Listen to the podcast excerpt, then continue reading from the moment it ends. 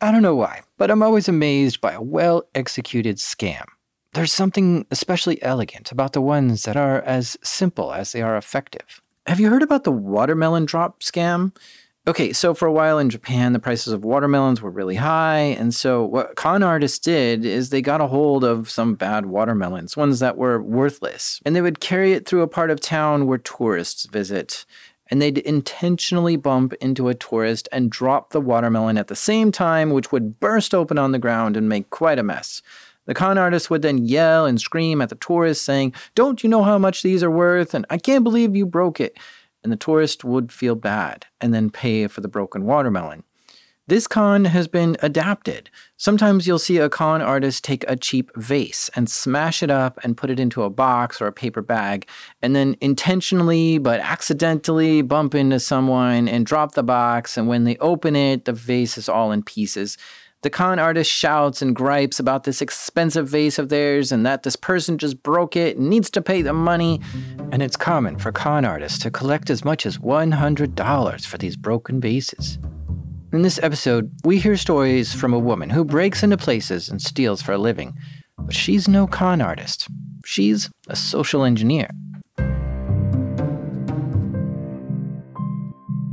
These are true stories from the dark side of the internet. I'm Jack Rhysider. This is Darknet Diaries.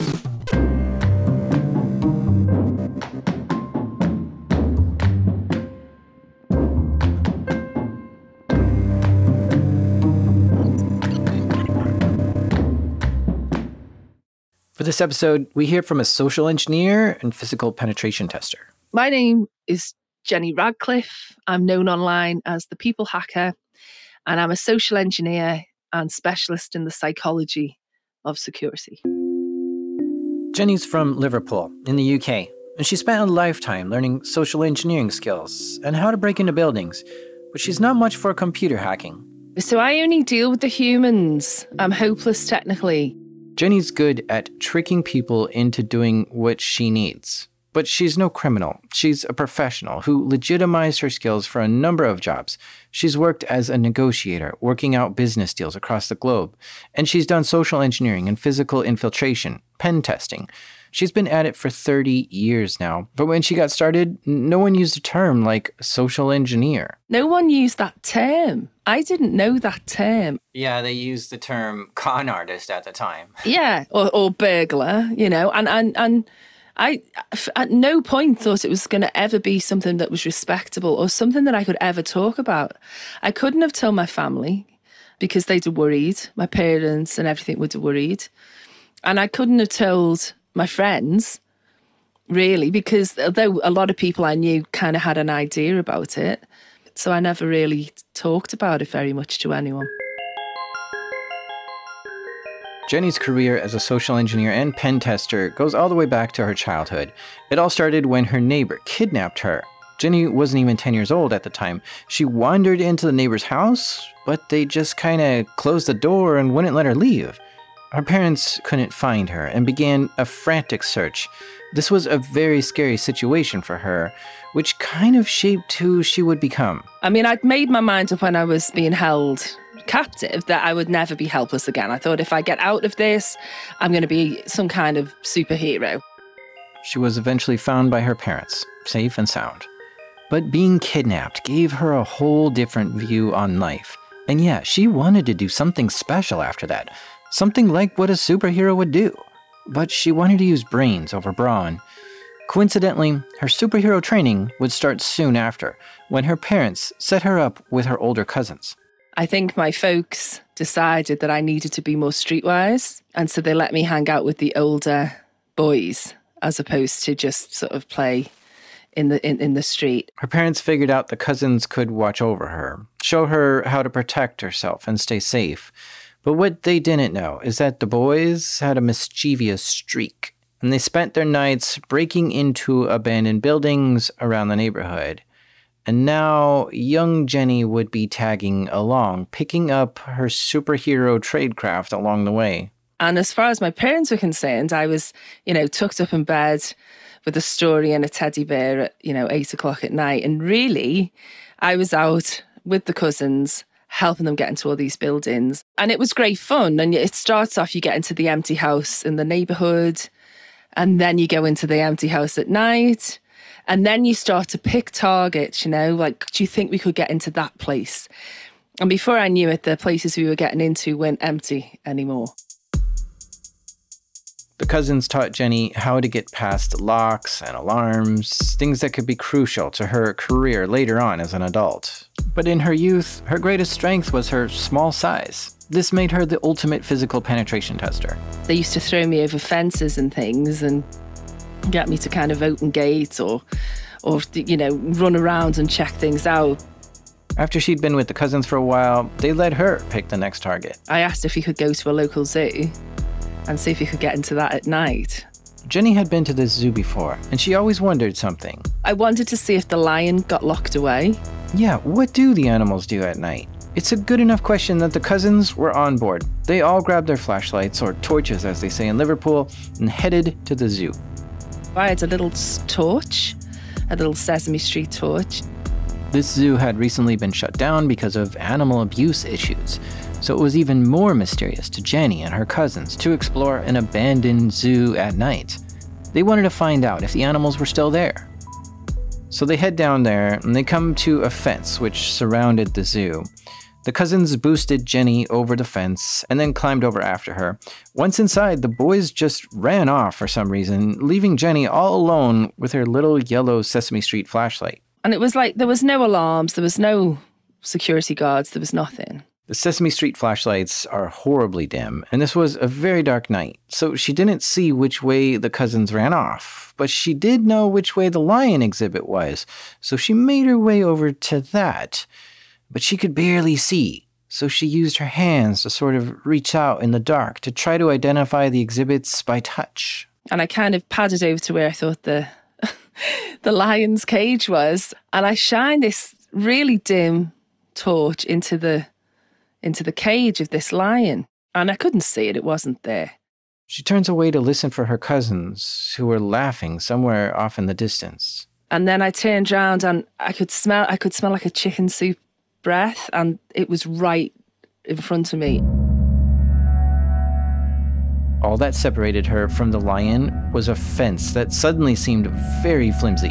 And it just went crazy, you know, threw itself at the fence and growled and it stalked me. I screamed, dropped the torch, started to run, and the cousins ran after me and they were laughing. They scooped her up and retreated back over the zoo's fence. They got out of there safely, but that Sesame Street flashlight didn't make it out.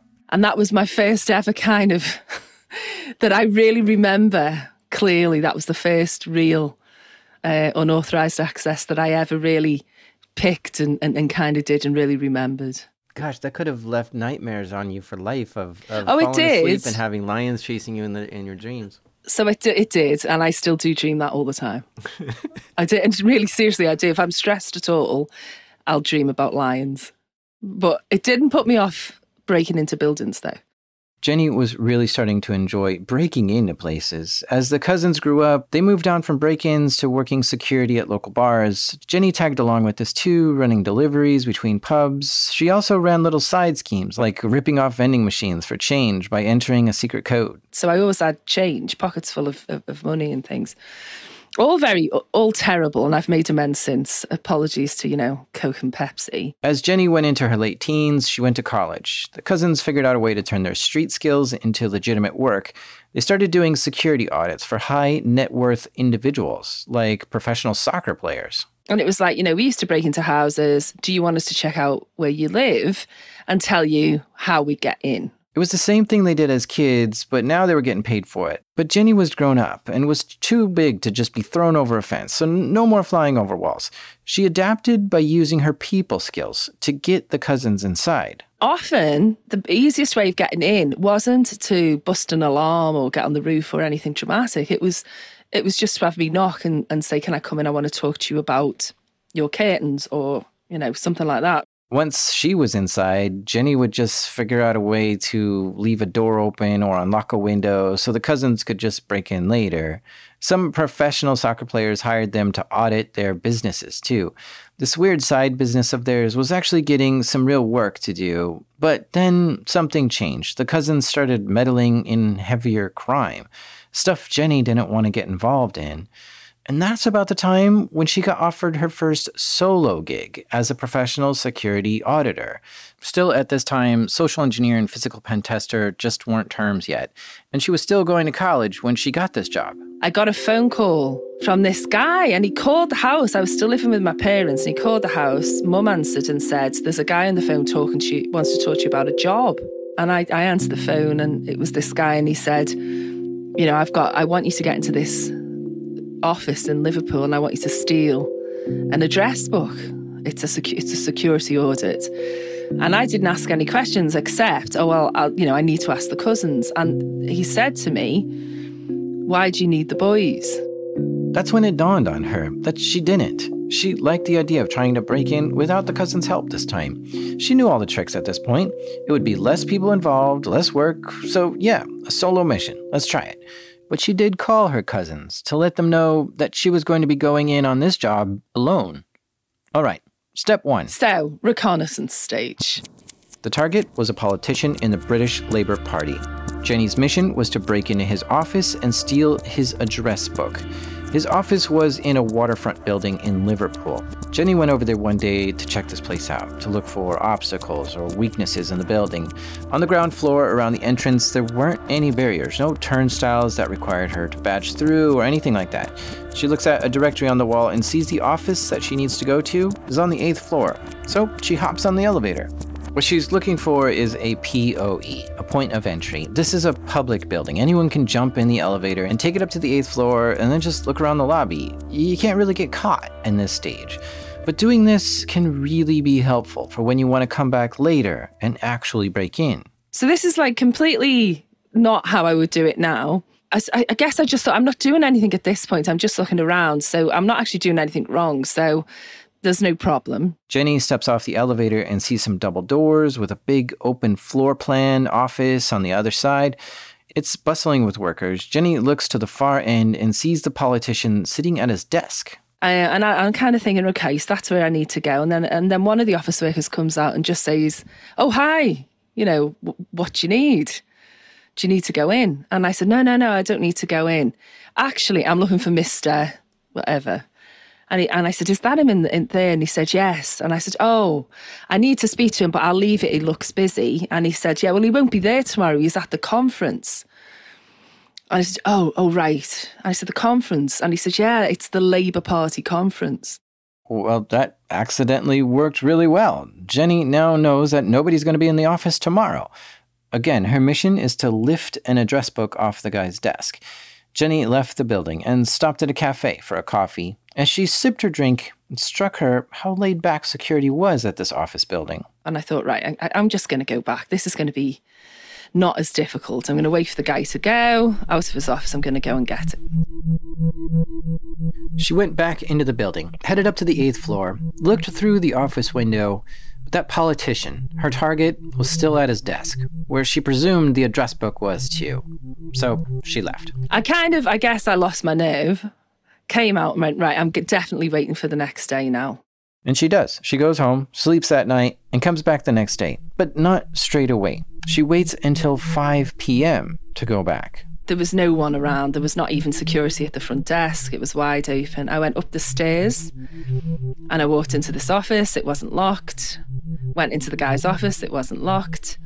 And his address book was just in the drawer on his desk. Jenny grabbed it, stashed it in her bag, and was feeling good. The job was going well. I kind of thought, yes, this is great. You know, wait till I tell my cousins, and I've done this one on my own, and I deserve my fee. And as I said it, I, could, I saw the doors open at the at the other side of the office, and it was security. Just panicked, and I just ran out the office. Jenny dashed out of the office and ran to a stairwell. And I ran up to the roof So went up the stairs rather than down the stairs. Something that I've always done. It's a signature move now, I guess. It's a little psychological trick that Jenny does sometimes. Her theory is that the security would see her go into the stairwell and assume she was going down to get out of the building, and so they'd go down to look for her. But instead, she went up. Jenny ran up the stairs and got to the top of the building, and she came to a fire door which led to the roof. She could hear the security guards on the stairs, so somewhere below, and didn't want to get caught with the book. I just opened the door to the roof, threw the book onto the roof, let the door slam, ran down again, and just ran into them on the stairs. She was caught, but she didn't have the book on her or any evidence on her. So her plan was to somehow talk her way out of the situation. They were like really nice, actually. and they said, What's going on? And I just said, Oh, I don't want to say. And I was really panicking. I was really young, really panicking. And I thought, I don't know what to say. She just kept saying she was supposed to be there. But Jenny didn't have a letter from her client, no get out of jail free card, as they say, which explains that this is all a security audit and it's on the level. She was unable to talk her way out of this, so the security guards escorted her to their office and sat her down and started questioning her. They sat me in the security room, they were looking at me, and they left me there. There's only one door. They stood outside the door and I could hear them talking. And they came back in and they said, You know, did you take anything? And I said, No. Jenny could only think to tell the guards that she was just looking around. And that was the best I could come up with. And and I just felt like if I just kind of just just said, "Oh, I was looking for a politician," just was a bit dizzy, that they they probably wouldn't do anything. I don't know what they thought, and I don't really remember exactly what I was thinking, but I don't remember being particularly concerned. I just thought they'll let me get when they did, and just sort of said, you know, don't do that, don't get into trouble. Jenny says her innocent demeanor helped her escape. It was very strange at the time for a woman to do any of this. And and you just I got away with so much and there was so little scrutiny in my early years that it wasn't even a legitimate thing. It just I mean I still do get away with things just because I'm not just because I'm female but more because I just look so innocent it just doesn't resonate with people that I'm a threat at all. Never did. She caught a bus home, but she knew the job was only half finished. She still needed to go back onto the roof and get that address book. This would be an embarrassment if I didn't get the book. All I need to do now is get back up to the roof. I'm thinking right now, grab the book, and it'll be fine. So she headed back that night because there was a sense of urgency to get the book before someone else found it. Even though she's shown her face at this building three times now and has been caught once, she decided to go for it anyway, and she tried to justify why it was safe to go back. They didn't like call the police or do anything the first time, so they probably won't do it the second time. It's just the most stupid reasoning. She stood out in front of the building for a while, watching the front doors from a distance. It was late in the year, a couple weeks before Christmas. It was cold out, and it was getting late. Like it was after midnight now. Waited and waited, and it was completely quiet.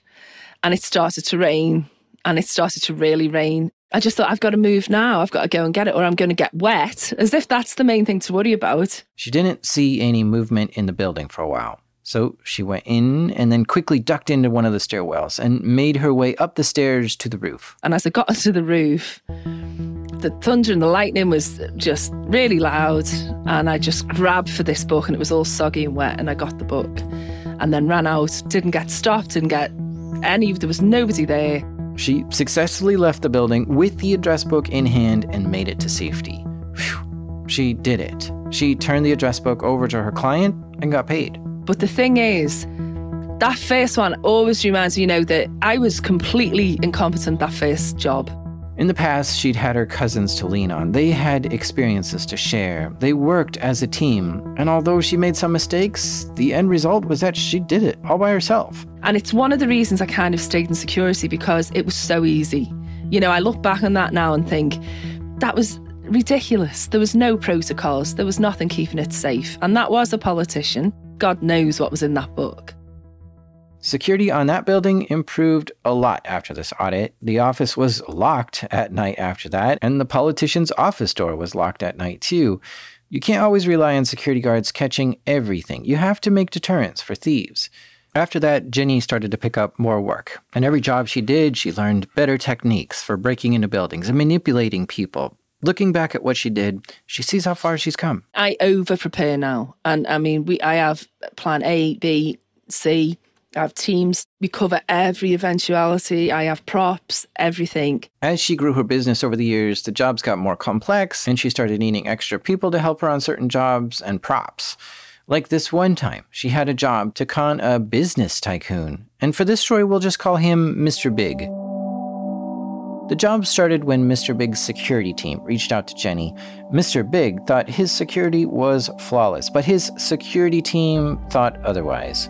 So they reached out to Jenny to see if she could expose some security holes that would prove that Mr. Big would need to up the security budget. They knew of me and they asked him if he would allow them to hire a social engineer to, to get to him. And he told them to knock themselves out. So they came to me and said, You can do whatever you like because he doesn't believe that this is a thing. Mr. Big didn't think anyone could gain access to his confidential data or con him.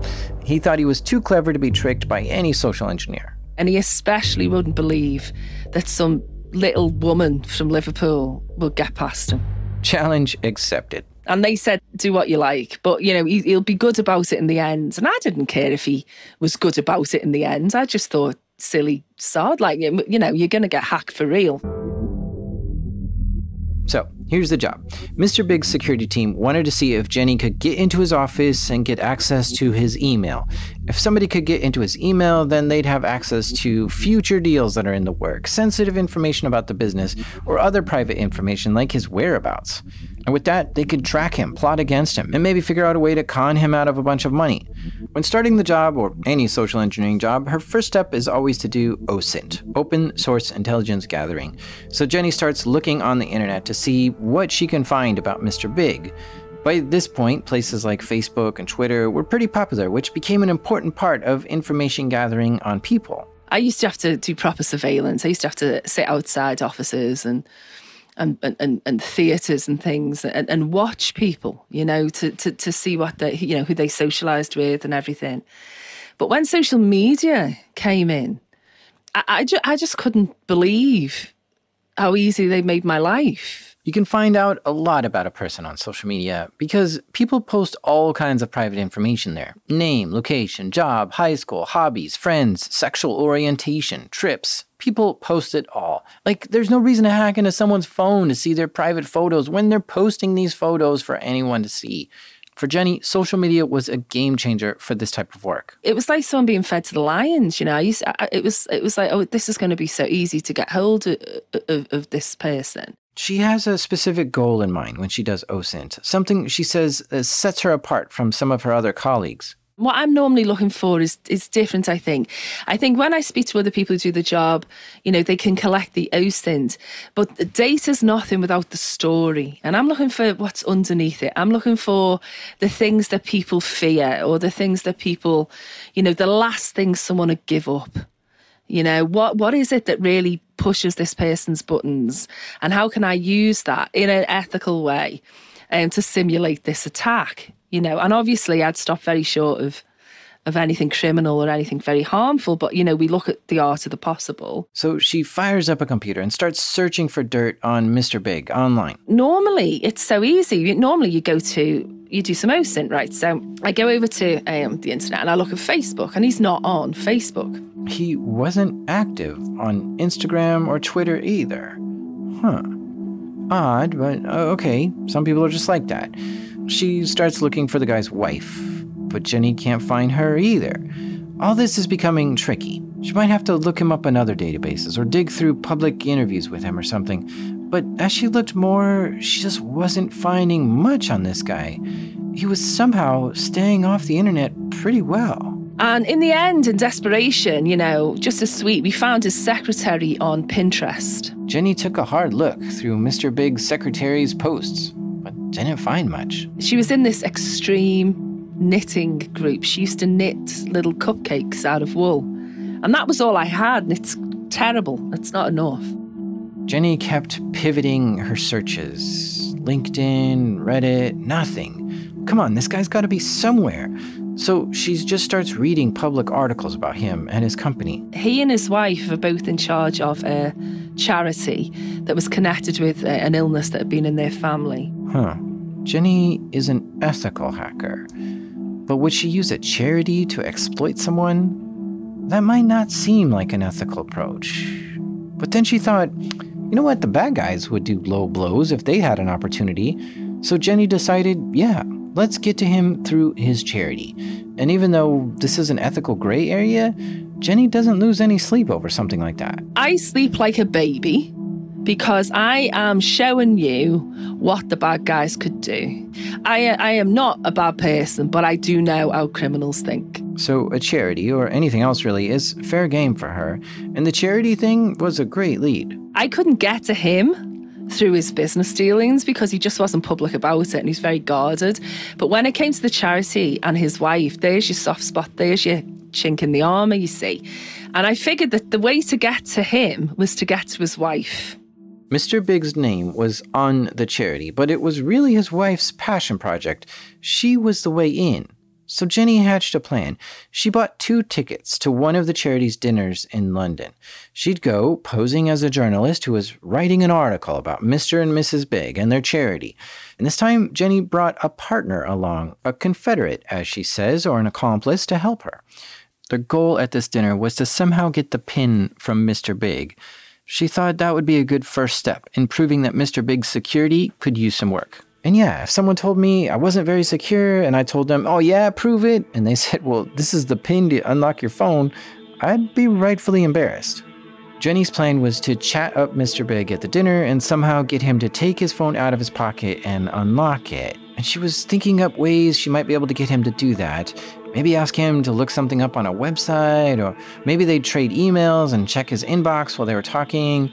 And if he did take his phone out while they were chatting and unlocked it, Jenny's partner, who would be hovering right nearby, would look over his shoulder to see what pin was entered when he unlocked the phone. On the night of the dinner, Jenny and her partner arrived. She saw Mr. and Mrs. Big and approached them. I went up to them and I said, Look, I'm sorry, but I'm a journalist.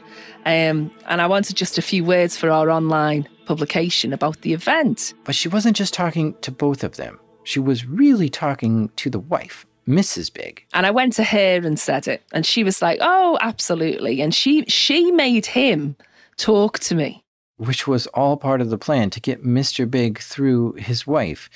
She turned on her charm to build rapport. I kind of assumed and surmised that people never told him no. And I was very cheeky with him. So I said, Well, you know, I wanted to interview you, but my glass is dry. I think you can afford a drink. And, and you know, and he was like, Right. And he got me a drink. Jenny sunk her hook deeper. She recorded a short interview with them about this charity, told them that it's going to go into a magazine that she worked for.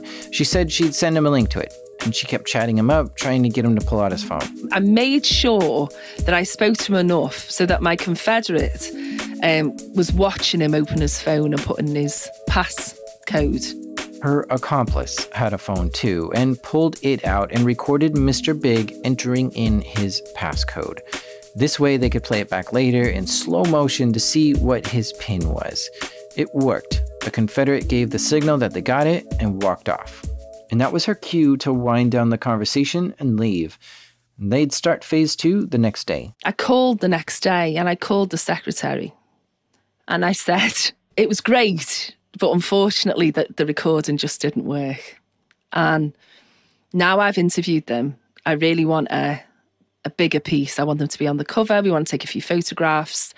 But the problem is, I'm on a horrible deadline. Like, this needs to be in by Friday. This sense of urgency was important to Jenny's plan. It was a tactic she used regularly because you never give a mark time to think. Got to rush people into doing something. We're going to flatter them. We're going to get the wife on board. They've got to sell it to me. And now the Bigs were selling the interview to Jenny. Building rapport with Mrs. Big at the dinner paid off. She called Jenny back within a half an hour to let them know the interview was a go. Jenny worked out a plan to meet with Mr. Big in his corporate office so they could take some photos of him. But their real goal was to somehow gain access to sensitive information in the office a computer, phone, anything that might lead to accessing his email. On the day of the interview, Jenny and her partner showed up, still posing as journalists. We set up the camera and a little microphone. We took a few photographs and we asked a few questions. And then he said, Oh, I'm sorry, I didn't offer you a coffee. Now, the thing that makes a good social engineer is someone who can think on their feet. And I said, oh, I'd love a coffee. I said, but I'm a pain. I like decaf. If you got a decaf? And he said, I'll go and find out. See, the thing is, Jenny hates decaf. Death before decaf. What it was is I wanted him to have to go and really look for it. And I thought maybe that was a better option. And he left us on our own in the office. Bingo, alone in his office as he hunts for decaf somewhere in the office. And he left his mobile phone on his desk. They weren't really sure when this opportunity would present itself, but when it does, Jenny says you have to be ready. We weren't banking on that happening. We were looking, we had other things that we had in mind to get him out of there phone calls planned and all sorts of things. But at the end of the day, the opportunity presents you need to know everything about the target so that you can tactically adapt if the opportunity arises. That takes enough bandwidth to have to adapt to a situation that you don't need to be thinking of anything else. So I need to know everything about the secretary, the building, who is in charge officially, but who do people rally to? Who do people like? Who really holds the power. And there's different types of power. Where do they celebrate? I always say her building's like a person, and, and it's what's the rhythm of the building? How does it breathe? You know, when's it alive? When does it sleep? And the reason is, is that once you have all those things in place, then when something like the guy just pops out to get us a cup of coffee happens, we're quick enough to act very quickly in the moment and leave. In this case, knowing that decaf coffee might be hard to find, that was the key to their success. With Mr. Big gone, Jenny quickly grabbed his phone, punched in the pin that she had gotten the night before, and sent a text to the security team. Then she ran around his desk, sat in his chair, and sent an email to the security team. This proved that she had gotten in and got access to his emails and phone. And once she finished, Mr. Big still wasn't back. So Jenny and her partner vanished. Yep, gone. She says there's no need to hang around after a successful con. There's no point in exposing yourself to getting detained. The best move is just to get out. Once Jenny sent the code word to Mr. Big's security, they quickly swooped in and debriefed Mr. Big. After the job, Mr. Big reached out to Jenny. He was really good natured about it. And what he said to me was, he said, I want to take you for dinner. And I want you to tell me exactly how you caught me out. In the end, Mr. Big carved out more budget for his security team. For Jenny, the Mr. Big job was important because it showed that even if you're not on social media, someone can still get to you. A lot of the jobs we have, I can find out everything from social media. I don't even have to go. We can just phish people or whatever, and I'll do a lot of my work over the phone. But everyone's networked, and someone in that network will be able to give you enough to to to just work out where the chinks are in the armor, where the psychology leads you. And with him, it was it was always going to be flattery. We always had to work with ego, but to get to his ego, we had to find out what they cared about. Speaking of preying on ego, the next story from Jenny is about a time when a handsome sum of money helped lure her into a job. Stay with us. Jenny has another job. She's also a professional negotiator. She's really good at getting people to agree on certain things. I was working for these big companies, big corporates, and they were sending me on negotiation trips and, and supplier assessments all over the world. Some big companies need someone like Jenny to be on the ground negotiating contracts. And I was good with people, right? So I could negotiate well. Jenny realized over the years that yet another way she could legitimize her skills would be to teach others how to do this. So she developed a negotiation course, but with her own little manipulation slant. Here's how it goes. I will talk to them about, you know, all the usual things you'd learn in a negotiation training. Know your best alternative to a negotiated outcome, you know, weigh, weigh up your objectives, know what you're willing to lose, all the stuff that you get in any other course. But then at like half past three on day two, I'd say, okay, now this is how you make someone do what you want them to do. It's how you manipulate someone to do anything you want.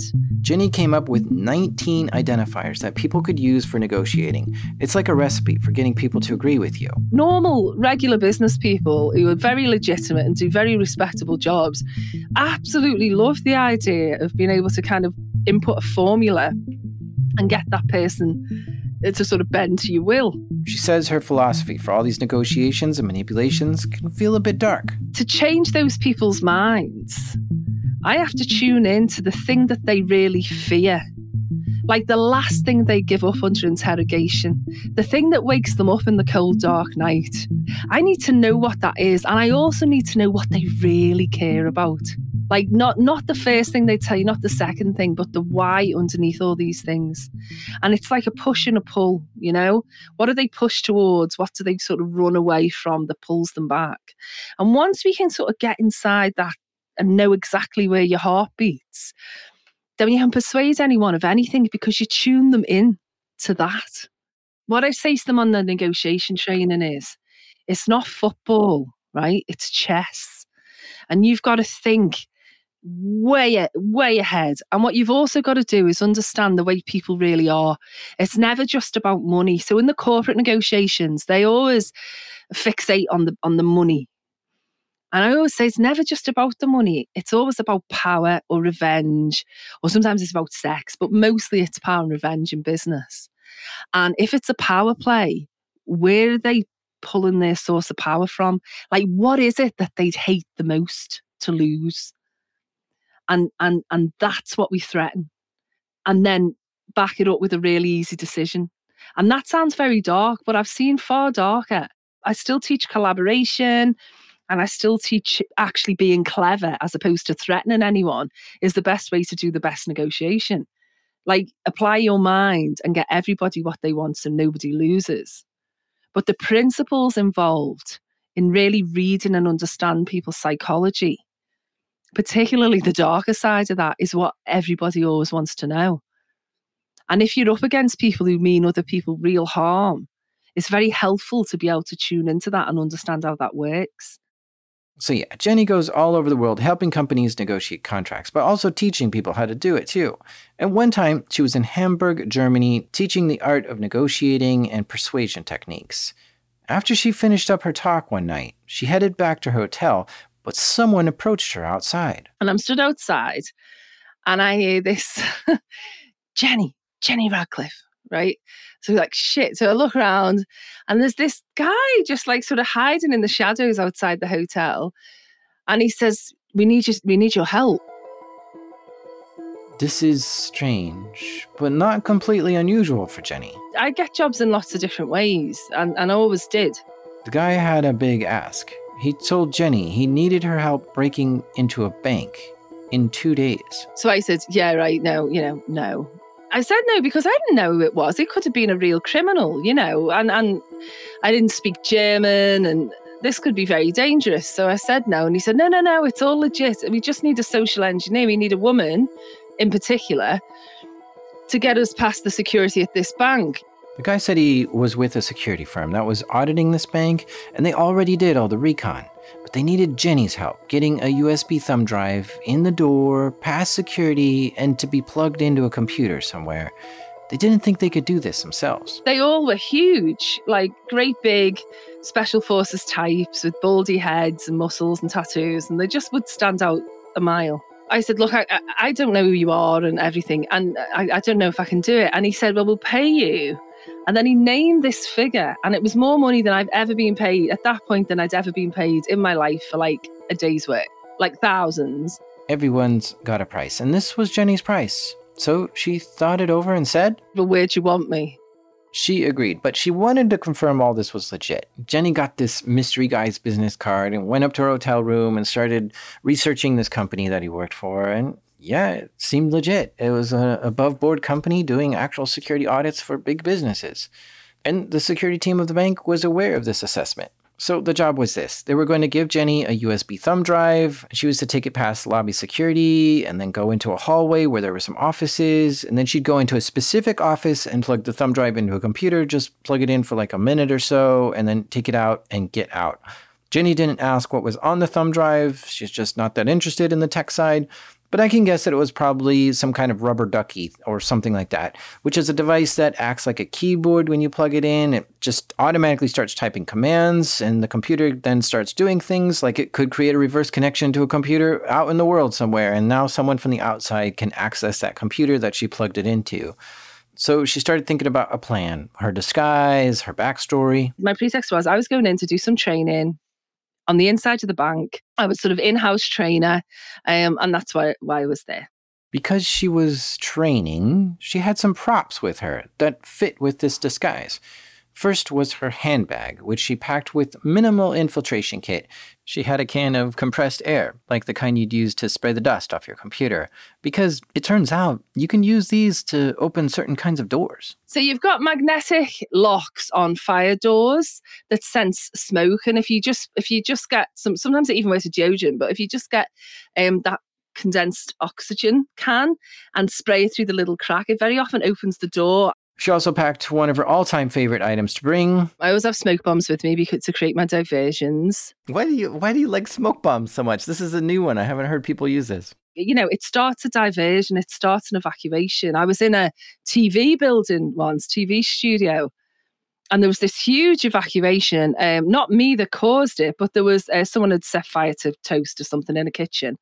But you know, the alarms go off, the whole building evacuates. But it's when you go back in that you can go you can tailgate effectively you can get in quicker. So smoke bombs it's so helpful. You can you can draw people to an area you can get a building to evacuate. The ones i use are like yellow wax and they really do draw a crowd. If you put if you if you light one there's a tremendous amount of smoke that gives off but briefly and safely it's just a really good diversion Jenny packs some more stuff for this job too. A couple different IDs, a lighter. She likes taking little mints along with her because she can use them as like chalk markings on things.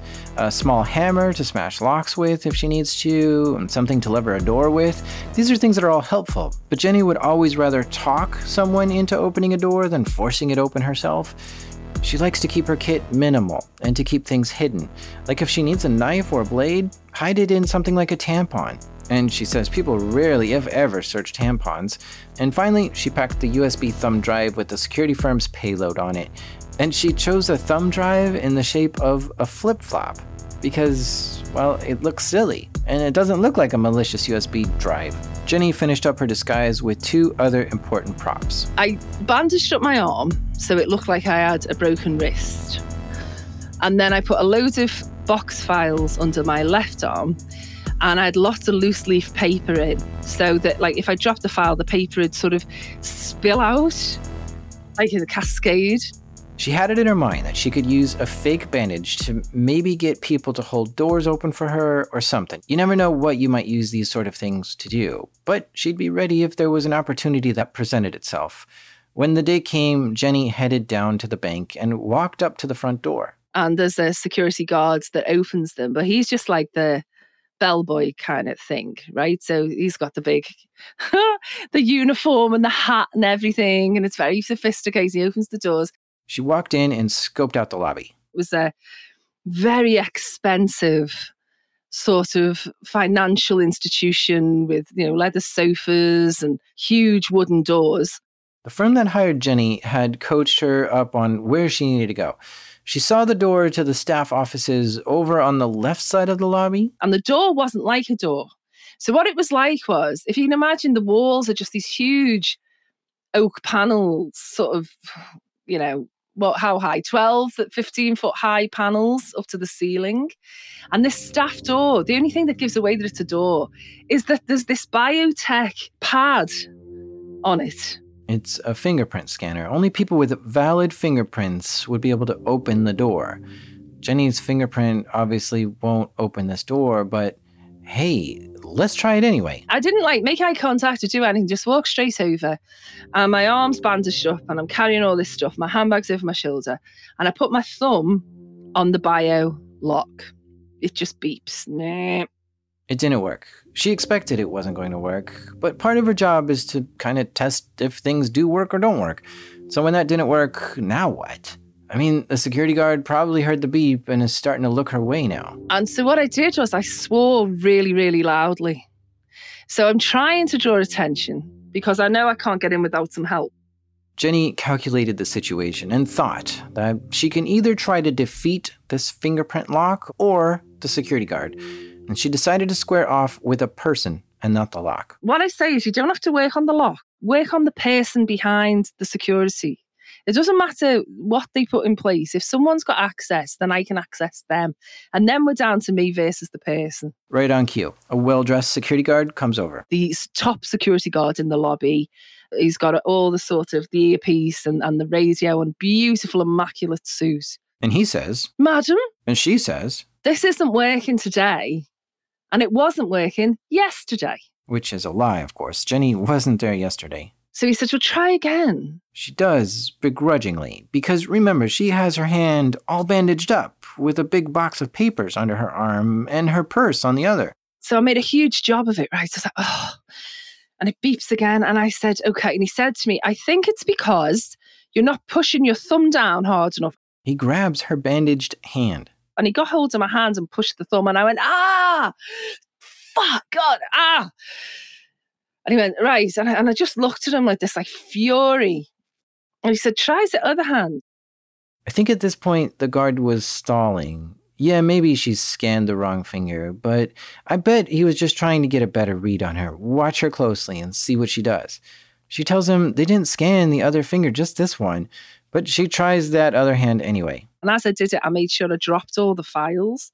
So now there's files and paper everywhere, and I'm swearing away, and and I, and I just started to pick them up, but like really, really loudly. And there's people starting to look over me, and he just said, "For God's sake, go in and just beat me in." And I went like, "Thank you, Danke Jean." Jenny was confident this plan would work.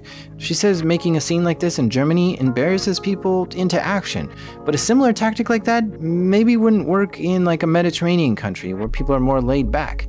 You really have to know the territory to be most effective. But I just thought the last thing they're going to want is to be massively embarrassed in the middle of the working day. So he's either going to ring someone um, and I'm going to have to kind of BS them, or or I think he's going to let me in. He did let me in. Jenny stepped through the door and into a hallway where there's offices. It was also high end, just like the lobby, and there were wooden doors with frosted windows. The computer that Jenny was after was at an office at the end of the hall. I just walked down the corridor and it was so quiet and so it smelled like of um, wood polish and money. She wasn't alone. There were people working in this office. A few people sort of looked up but didn't do anything. So just looked up at me and then looked back down. I was just really quiet and respectful, didn't make eye contact, didn't smile.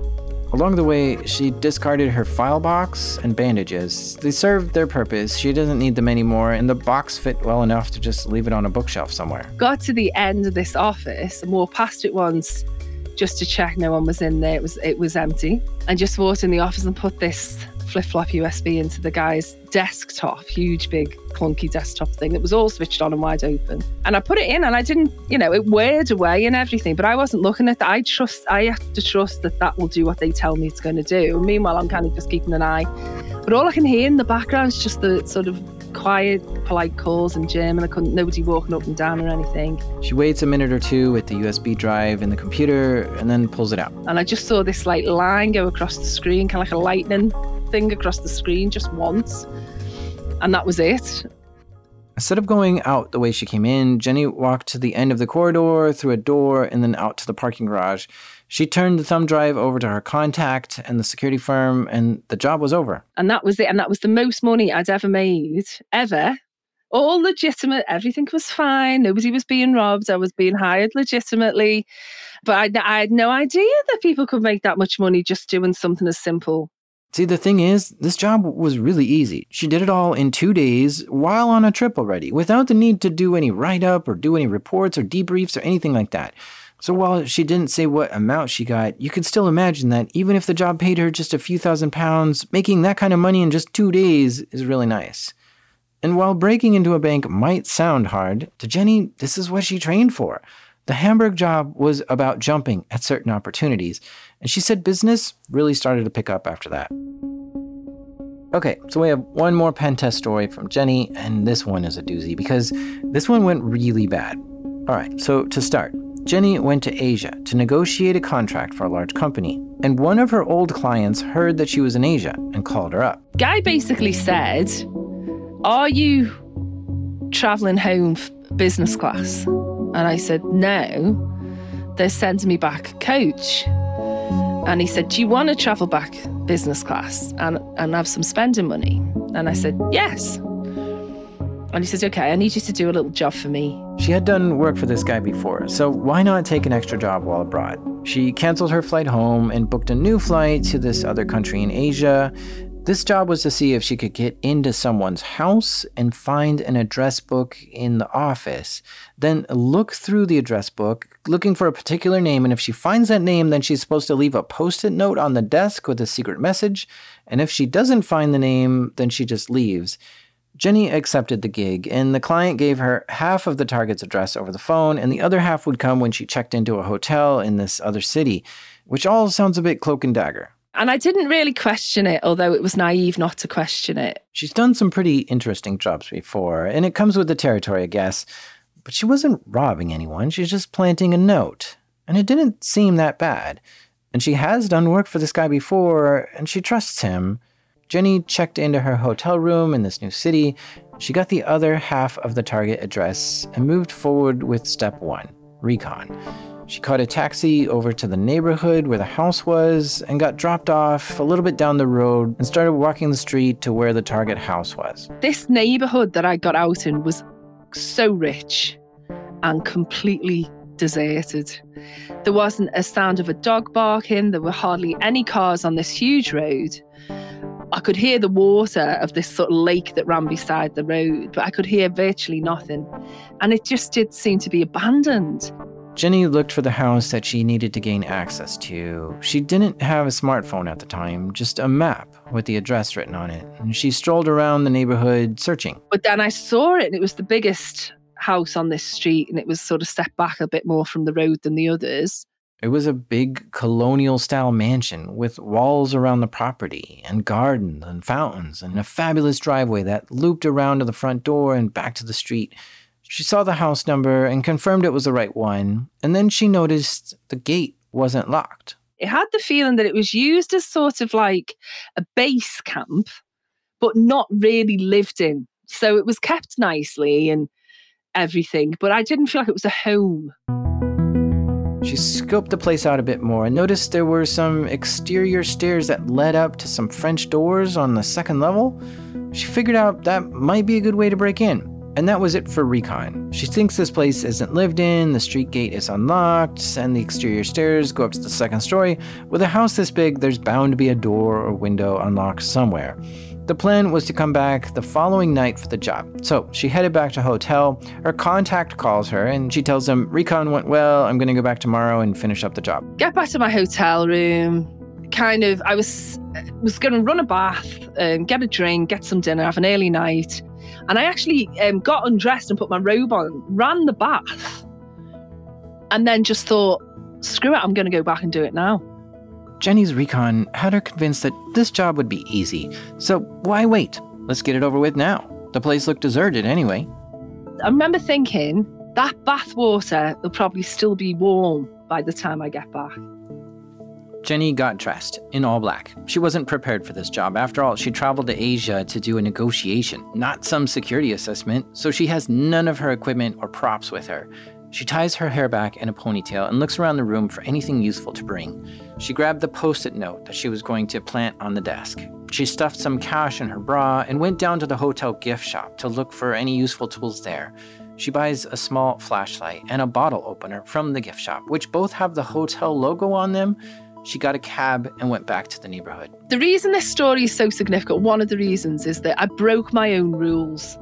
Because by the time we get to this job in Asia, I've been doing this for a long, long time, you know, 18 years maybe. And I, I was, first of all, very superstitious about things. I have lots of little rituals and all sorts of bits and bobs that I kind of do before I go out and do a job. But there was also just sensible things like someone always knows when you're on a job yours, you know, I've um, checked with the client that, you know, right before you go, we are, you know, it's still green to go, or, you're, you know, we're going to abort, all that. But in this job, she didn't do that. She didn't tell her client that she changed her mind and was going back that night. She didn't tell any family or friends that she even took another job while in Asia. Right now, only her client knew where she was. And more, moreover, he thinks that I'm tucked up in my hotel good to go tomorrow. And I'm not, I'm a day early. She didn't have a get out of jail free card on this job either. No little note to hand to some homeowner or the police saying that this is actually a security audit and call this number if you want to confirm everything is fine. And with this particular client, she didn't actually have his number. He always called her. These broke a few of her own rules, but Jenny thought this job was so easy it wouldn't matter. Jenny got out of the taxi a few doors down from the house. It's nighttime now. She made her way to the house and slipped through the unlocked gate. She headed for the exterior stairs to the French doors. Along the way, she realizes her little pen light is so ineffective that she just throws it on the ground and kicks some dirt over it at the front of the stairs.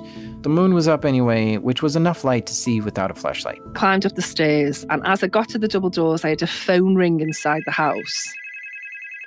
So just flattened myself against the wall and listened and listened. And nobody answered this phone.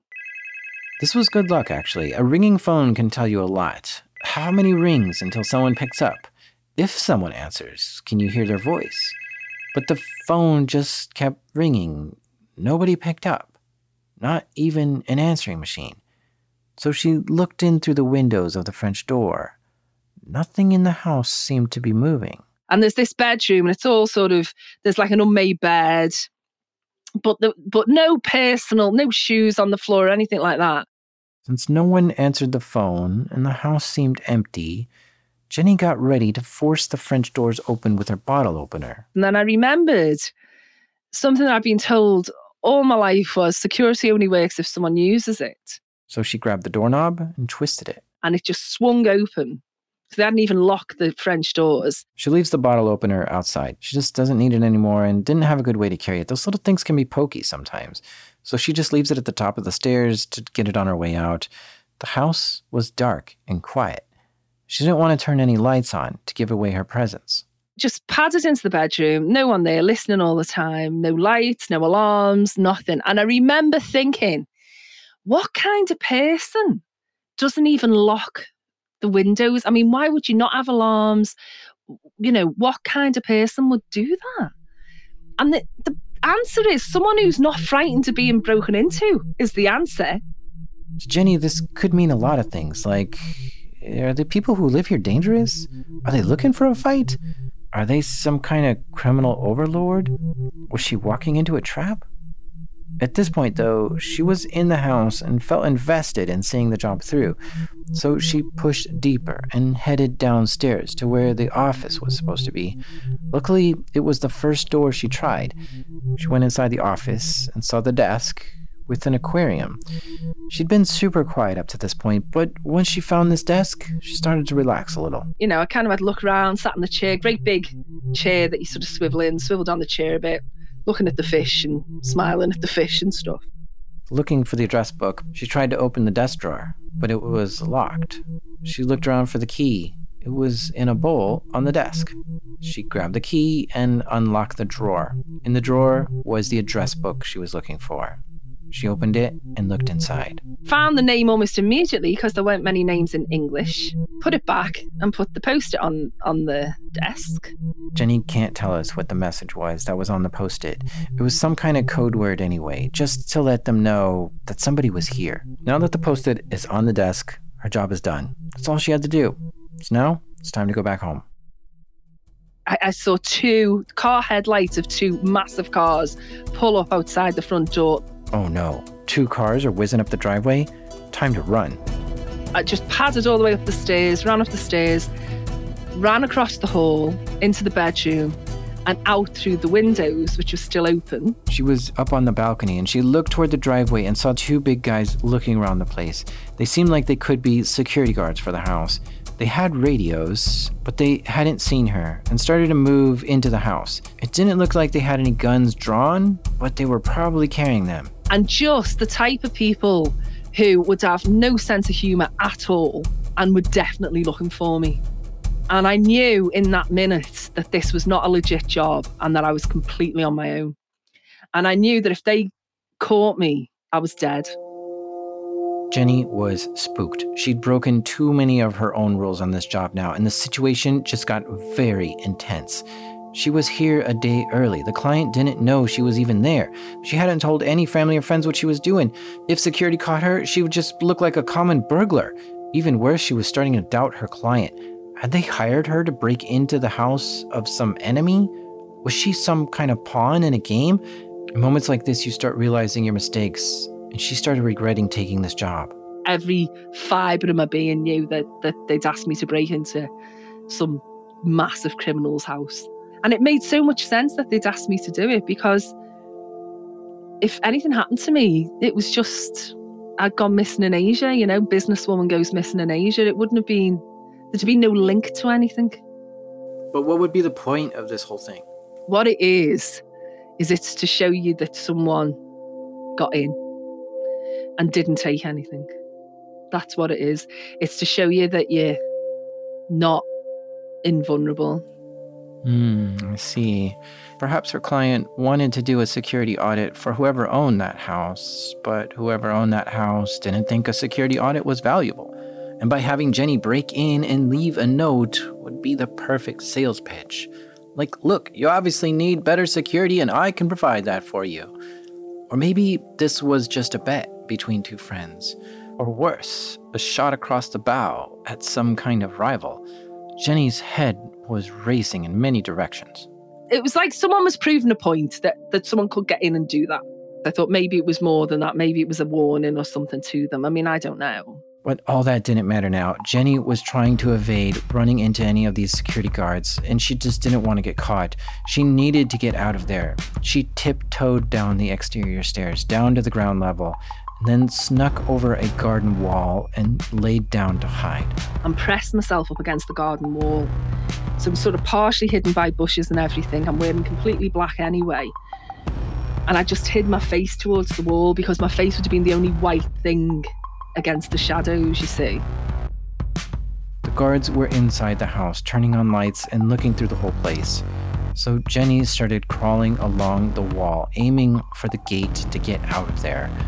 But unfortunately, she had to crawl past the guards' cars to get there. She was freaking out. And I inched forward a, a little bit more and a little bit more. And I felt like I would either laugh, throw up, um, or cough, was how I felt. Holding all that back, she kept crawling towards the gate. She wanted to stay low and out of sight, but their cars were making it hard to get there. So she was pretty close to the cars now, inching along on the ground next to them. She stopped and listened for activity. And I thought if they stay in the house much longer, it might be that I'd make a move, which is a stupid thing to do. 'cause You just lie still and wait for it to go. You know, you, it's 50 50 now type of thing.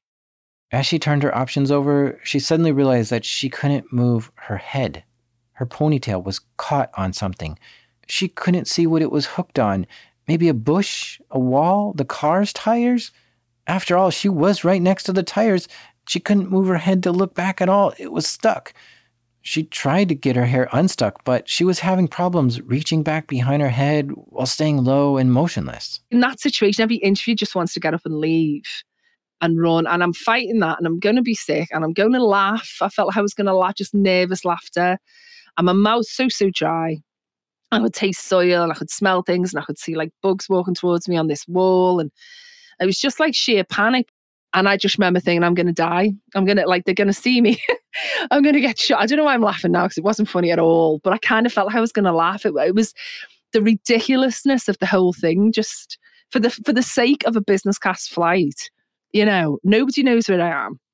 And I just thought, that's it. My hair's caught and I can't move. She laid there for a while, trying to come up with a plan, any plan to get out of there.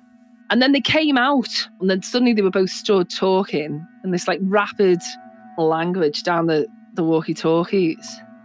It was a, a tense moment. She was in danger, close to the cars, hair stuck, unable to move, hoping they didn't see her. Then she heard them clear their guns and put them away. And then they climbed into their cars. Guy gets into the car, slams the door, and then just raced off.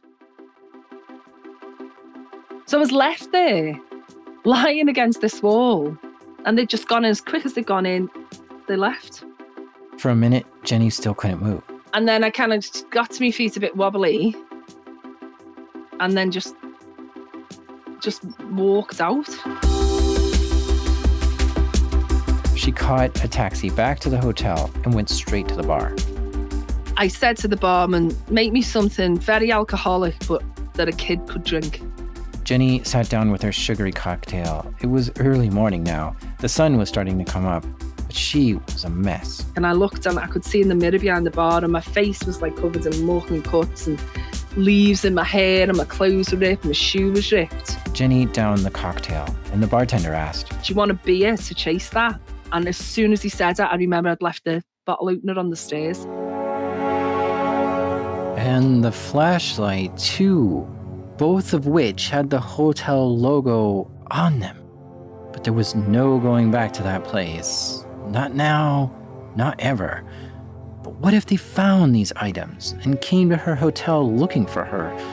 Questions like this kept her up that night, worrying about every little sound she heard all night long. Fortunately for her, nobody came to her room that night. And so the next day, she booked it out of there and got on her business class plane ride home. Later, she had a phone debrief with her client. And he said, But you said you were going in on the Saturday. And I said, I know, I changed my mind. And, you know, don't give me a hard time about it. I know it made all kinds of stupid mistakes. And he's like, Well, no harm done. You know, that's fine. And then, and, and then I just went, Just one thing I need to know. I said, And then I'll never want to talk about this one ever again. And I said, I was on my own, wasn't I? And he just said, Of course you were.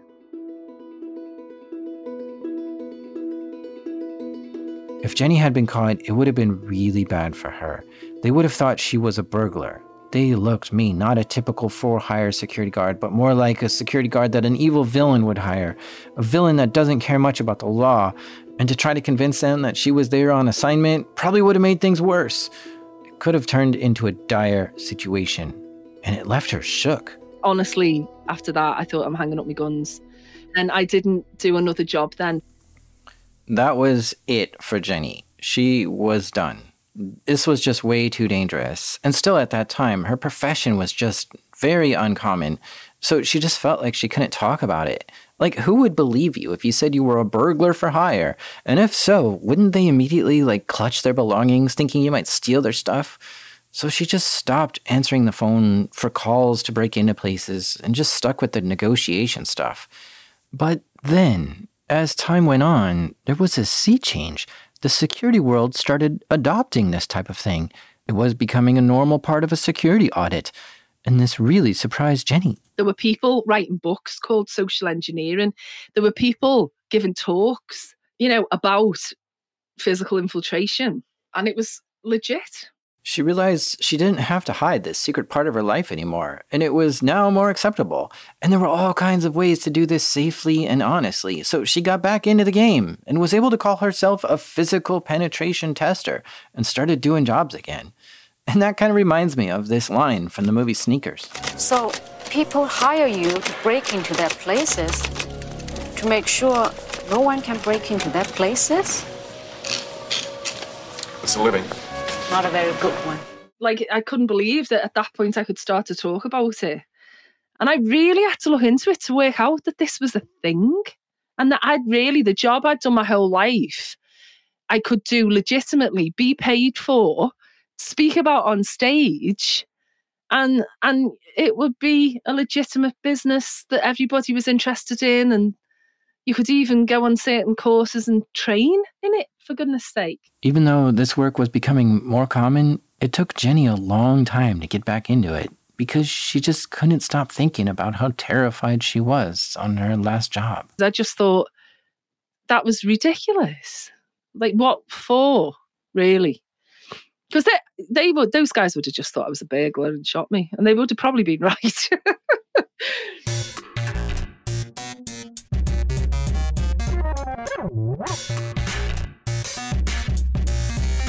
A big thank you to Jenny Radcliffe for sharing these stories with us. You can look her up online. Her Twitter is at Jenny underscore Radcliffe. That's R A D C L I F F E.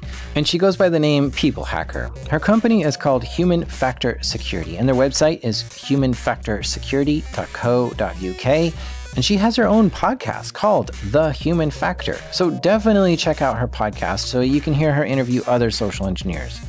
As always, if you want to help support the show, please consider donating to it through Patreon. Rain or shine, I bring the show to you every two weeks, free of charge. You know why? Because I don't want to leave you hanging. So don't leave me hanging, okay? visit patreon.com slash darknetdiaries. Thanks. The show is created by me, the Nightingale, Jack Rhysider. This episode was produced by Battleborn, Charles Bolte. Sound design by Garrett Tiedemann Blackbriar. Editing and mixing this episode from the Snowshod Proximity Sound, and theme music is by the Shatter Shield Breakmaster Cylinder. And even though in the future everyone will have 15 minutes of privacy, this is Darknet Diaries.